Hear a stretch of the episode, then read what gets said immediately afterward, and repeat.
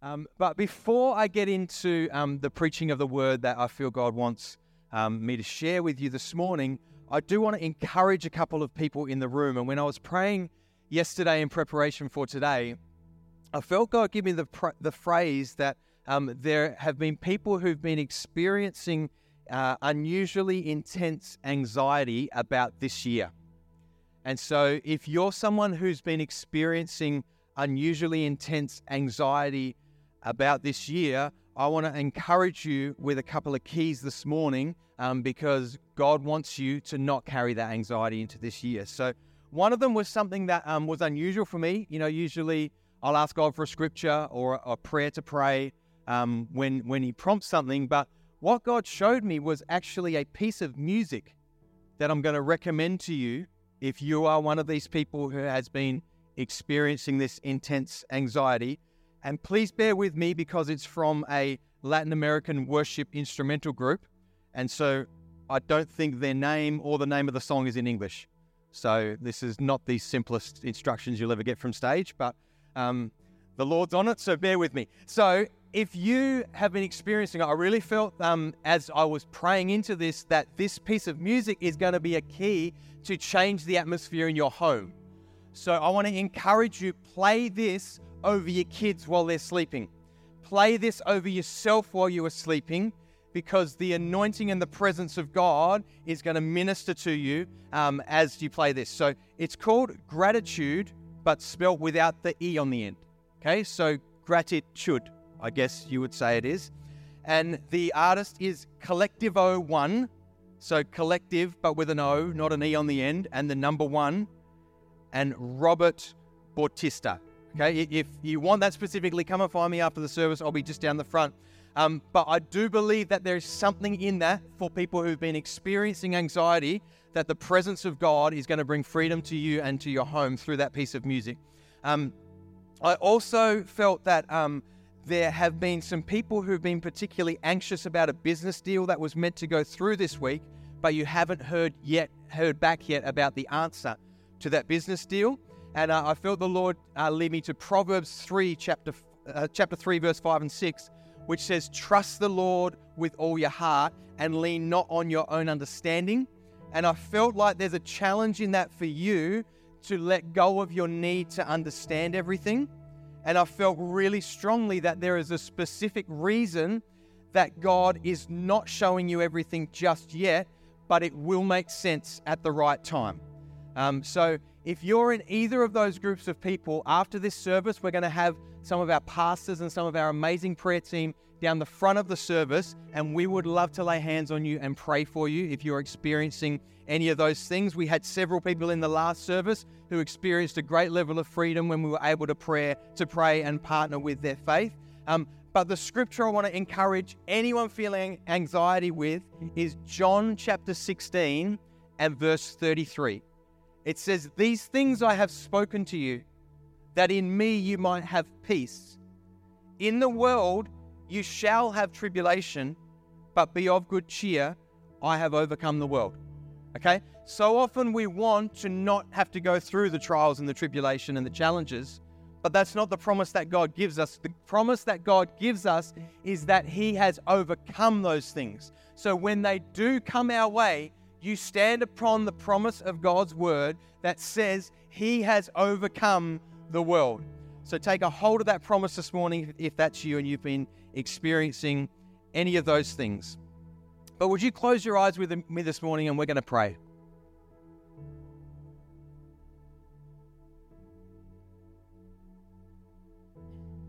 Holy Spirit, we thank you for your presence. We thank you that you are here this morning to speak to every one of our hearts.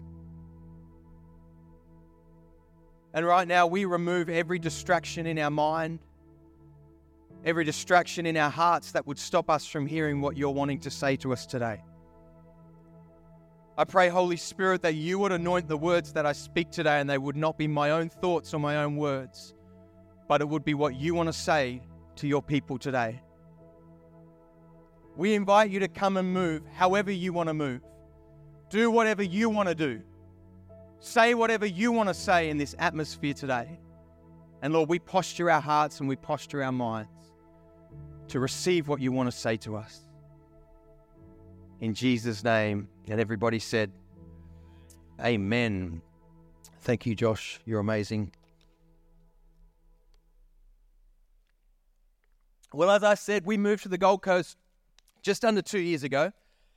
And so if you've just moved, welcome to holiday season on the Gold Coast, where you are most likely either braving the crowds at the theme parks or sitting by any pool that you can get next to, or possibly you're making your way to one of the many beautiful beaches around the Gold Coast. And no matter what beach you go to, it's likely that you're going to see many of the same things at the beach. You'll see some red and yellow flags that all the responsible people are swimming between. You'll see the volunteer lifesavers who we are super thankful for. You'll see beautiful white sand that sometimes seems so far to that water and your feet are going to burn, and are you ever going to make it across that hot part of the sand? You're most likely going to see some decent sized waves. But one thing that has been at an ever increasing measure around our beaches are these things. Has anyone noticed the increasing popularity of the Coco Cabana? Okay, honesty time. Who owns a Coco Cabana? Okay, not so much the Coco Cabana crowd. In the last service, literally half the people in the room, in fact, they probably got them in the back of their car and they're on their way to Burleigh right now to claim their patch of sand. But if you're down at Burleigh on a Saturday afternoon, good luck finding a spot to sit that isn't already taken by someone else's beach tent. Now, I can remember growing up, we didn't have Coco Cabanas. We had a different type of beach tent. It had, it had a wooden stick up that way, and then a wooden stick across that way, and then a wooden stick down that way, a stripy piece of canvas that you would loop over the top, and some string that you would tent peg it into the sand. Does anyone know that type of beach tent? A few people. Few of us are over 40 in the room. So I don't know how the creators of this beach tent ever expected that a 10 centimeter chopstick thin tent peg was ever going to hold that thing in the soft sand. So, my dad's a creative guy. I can remember as a five year old kid not even being able to lift up the tent pegs that dad had sourced for our beach tent. They were half the size of me. They were as thick as my arm. They required a sledgehammer to bang them into the ground. But how many people know the Webber beach tent did not go anywhere? Now, I'm not here this morning to talk to you about the evolution of the beach tent. But I do want us to have a look at a tent in the Bible, and I'm going to pose the question to you today are you in the tent with Jesus? Are you in the tent with Jesus?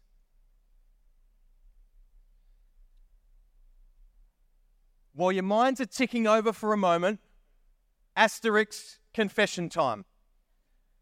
I know it's not theologically correct to say that Jesus lives in a tent. Jesus lives in heaven. He's seated at the right hand of the Father. So please don't judge my theology on the title of my message. I just thought it was a good segue from a tent story, okay? But who's ever heard of the tent of meeting or the tabernacle that's mentioned in the Bible? If you've ever read the books of Exodus or Leviticus or Numbers, you'll see it mentioned quite a few times. For the sake of time today, I won't be putting all of the scriptures and verses on screen, but please feel free when you've got a spare weekend or two to dive in and check my theology. Now, the significance of this tent of meeting was that it was the place that enabled the Israelites to connect with God. God had set out a very clear set of instructions and rituals that would be the accepted pattern mm. of worshiping Him. In order for the Israelites to acceptably worship God, there needed to be a sacrifice first in order for their sins to be forgiven. So, here is an artist's impression of the tabernacle, the tent of meeting, which, for the purpose of talking through some of these things, has been cut in half. It was fully covered when it was the tent of meeting. But for the sake of today, here is our map of the tent of meeting. So, to summarize it, there's three main parts. First, we have the outer courts.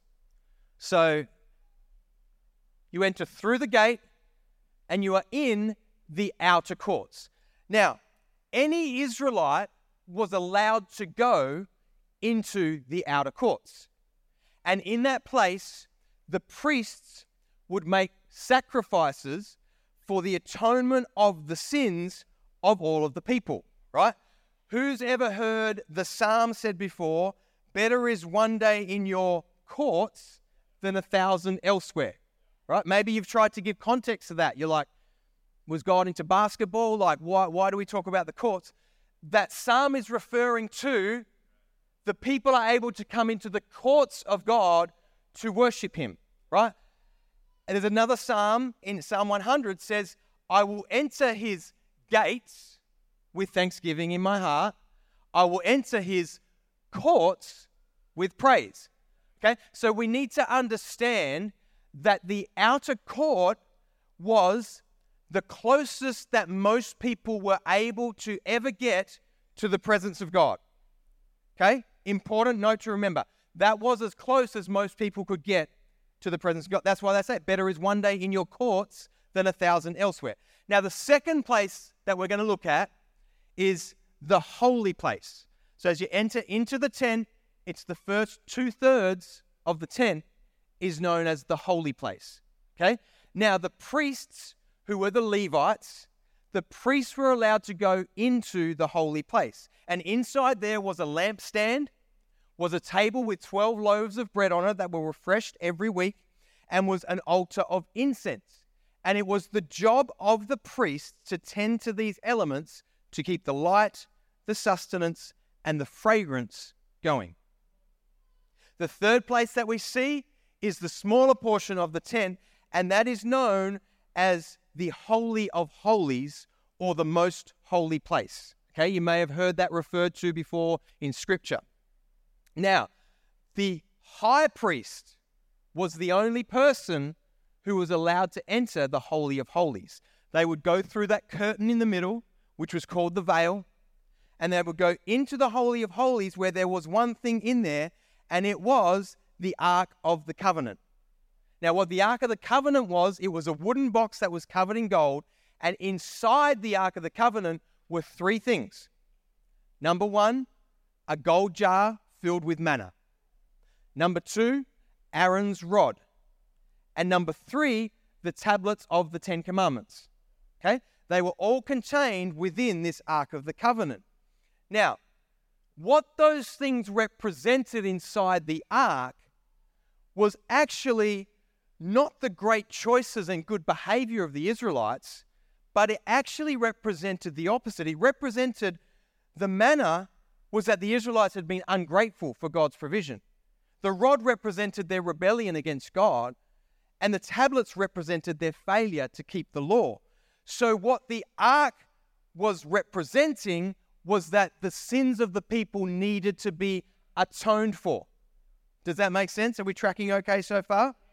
So, on top of this, there were two golden angels, and that was called the mercy seat, and that was where the very presence of God resided. Hence the name, the Holy of Holies. Now, once a year, the high priest would go into the Holy of Holies, and he would take with him blood from a calf or a goat, and he would sprinkle that over the Ark of the Covenant and offer prayers of repentance for the people. Okay? So, the things people were aware they had to repent of, they repented in the outer courts with the priests.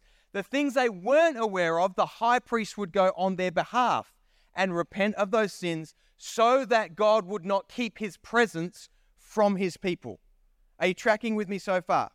Now, when the high priest went in, he had to cover himself with smoke because if he saw God face to face, he would die. So the high priest wouldn't offer long prayers generally in case people thought he died in there. So he'd go in, pray the prayers, sprinkle the blood, come out, and all the Israelites would have a party together. Okay? So that's a summary of how the tabernacle worked in the Old Testament. Are we tracking okay so far? So if you were here last year, I preached a message on worship. And so you might know where this is going next. But to quickly summarize, in the Old Testament, the only way to access the presence of God was through a human priest. But through what Jesus did on the cross, we no longer need a human priest. We have access fully to the presence of God because Jesus is our high priest. So we have full and free access because Jesus' sacrifice made a way for you and I to come boldly into the presence of God and to stand before Him holy and blameless. Come with me to the book of Hebrews, and we're going to read from chapter 9. It says this When Christ came as high priest of the good things that are now already here, he went through the greater and more perfect tabernacle that is not made with human hands. Note that. That is to say, it's not part of this creation. He did not enter by means of the blood of goats and calves, but he entered the most holy place, note this, once for all by his own blood, thus obtaining eternal redemption the blood of goats and bulls and the ashes of a heifer sprinkled on those who are ceremonially unclean sanctify them so that they are outwardly clean. How much more then will the blood of Christ, who through the eternal Spirit offered himself unblemished to God, cleanse our consciences from acts that lead to death? And let's say this together so that we may serve the living God. So, what this scripture is saying is that the earthly tabernacle that the Israelites worshipped at was merely a man made version of the real tabernacle, which is heaven. And that Jesus didn't gain entry to this tabernacle via the blood of an imperfect animal sacrifice, but that his blood was the perfect sacrifice once and for all. Talk about an upgrade. So the parallels don't just stop there. Let's have a look at our diagram again. Jesus fulfills the lampstand in John 8 12 when he says, I am the light of the world. Jesus fulfills the bread table in John 6 35 when he says, I am the bread of life. Jesus fulfills the incense offering in 2 Corinthians, where Paul declares that we are to God the fragrance of Christ. Jesus makes a way for all of us into the Holy of Holies. What happened when he died on the cross? The veil in the temple was torn in two from top to bottom, as Mark 15 tells us. And now Jesus is seated at the right hand of the Father in heavenly places. So all of the rituals, all of the rules, all of the limitations that would stop people from being in the presence of God were taken care of by Jesus.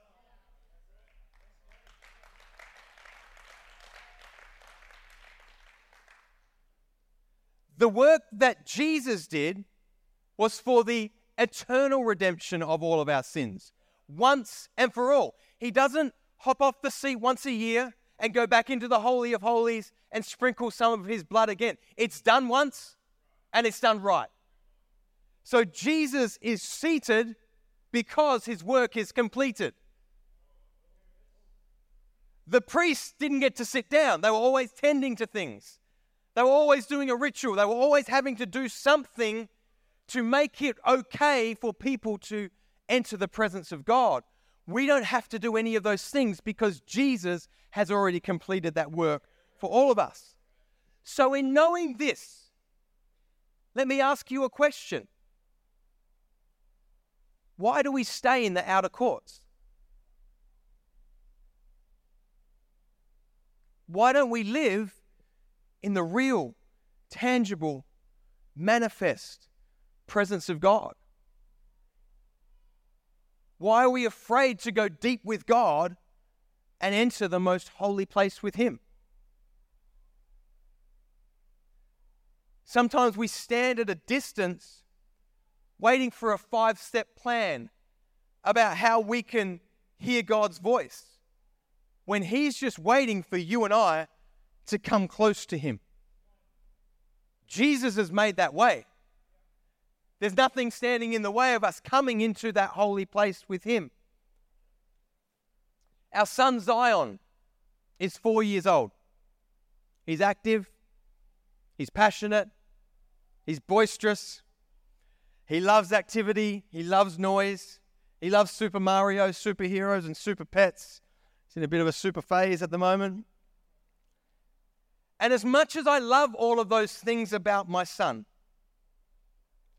if I ever need to get a clear instruction to Zion, I need him to stop whatever he's doing, come close to me, and listen to what I have to say. I need him to stop what he's doing to come and hear my heart. Just as freely as Zion can turn the TV off and walk over to me to be close to me and hear what I'm saying, we have that same access to the presence of God. We have the choice to stop whatever we're doing and prioritize being close to God. James chapter 4, verse 8 says, Come close to God, and God will come close to you. We love that part of the scripture because it seems so simple and so easy. We make the choice to move towards God, He makes the choice to move towards us. But we so often fail to read the very next line Wash your hands, you sinners. Purify your hearts, for your loyalty is divided between God and the world. Now, I'm not here today to make anyone feel bad. I'm not here to judge anyone. This is a loving community of people who are just trying to work out their salvation together. But I do have to tell you the truth today. Jesus has already done everything that needs to be done for us to be close to Him, but it's up to us to choose. Do we choose God's way or do we choose the world's way? Very good point. Do we choose my desires or his desires? Do we choose that our number one love is going to be God? Or do we choose that our number one love is going to be money? Do we choose praying or binge watching Netflix? Reading the Bible or scrolling through Instagram? Having godly boundaries in our relationships, or doing whatever feels good in the moment. Making the ethical business choice, even though it's hard, or cutting a few corners just to get ahead. You see, we don't realize that all of these things contribute to the closeness that we feel to God. It's so easy to blame God. God's not there for me. God's not speaking to me. God's not blessing me. When in actual fact, it's our own decisions and choices that have resulted in us being far from Him. The truth is, only holiness can dwell with the presence of God. The truth is, we can't make ourselves holy. But the truth is, Jesus has done everything that needs to be done for us to be made holy. Psalm 24, verse 3 to 6 says this Who may ascend the mountain of the Lord?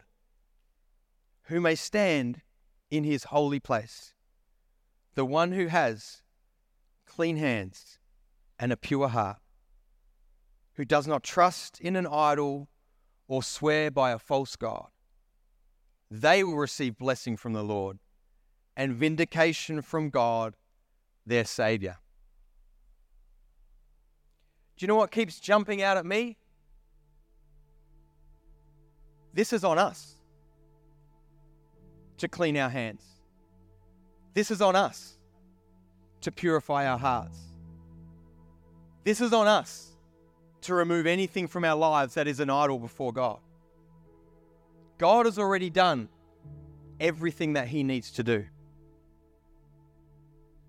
And you might be thinking, well, that all sounds well and good and it's easier said than done. I want to give you a really simple key this morning that is going to help you to be able to draw closer to the presence of God.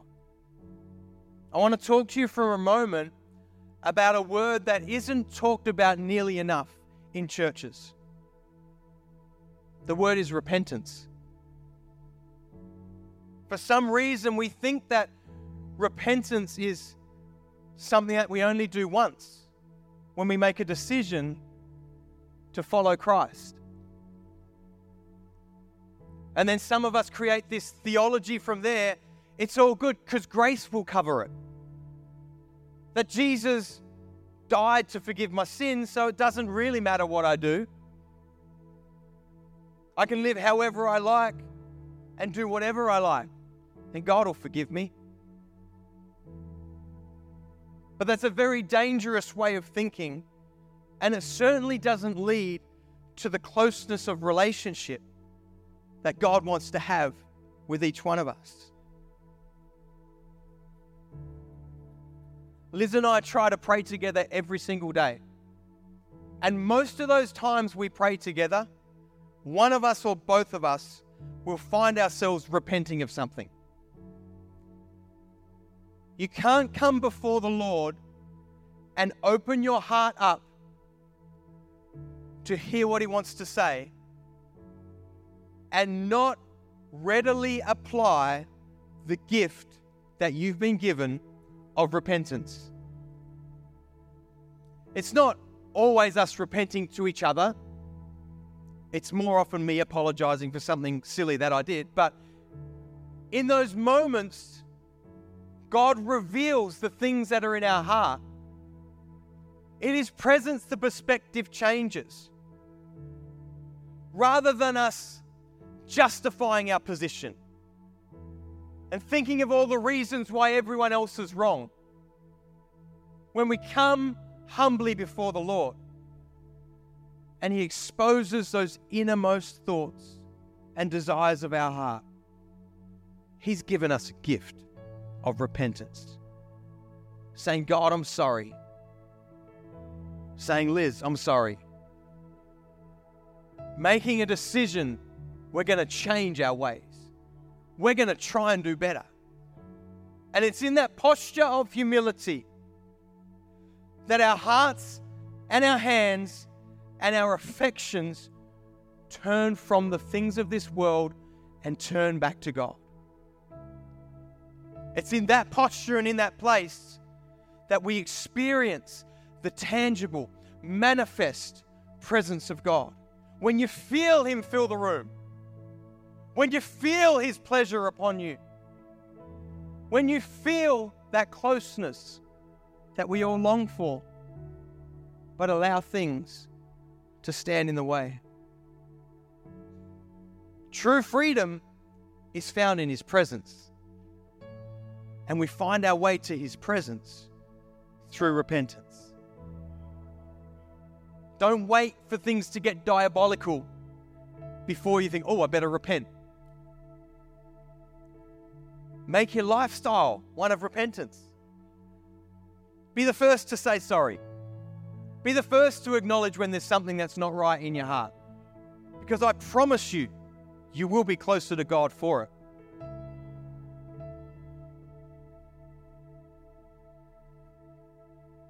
We don't need to pretend that we've got it all together to come to God.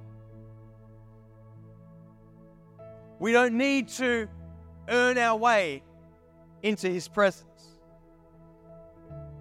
We don't need to perform to experience His love. But we do need to repent. When my kids have done the wrong thing, and I invite them to come over and have a conversation with dad, they can't look me in the eye. Any other parents relate? It's a pretty quick giveaway.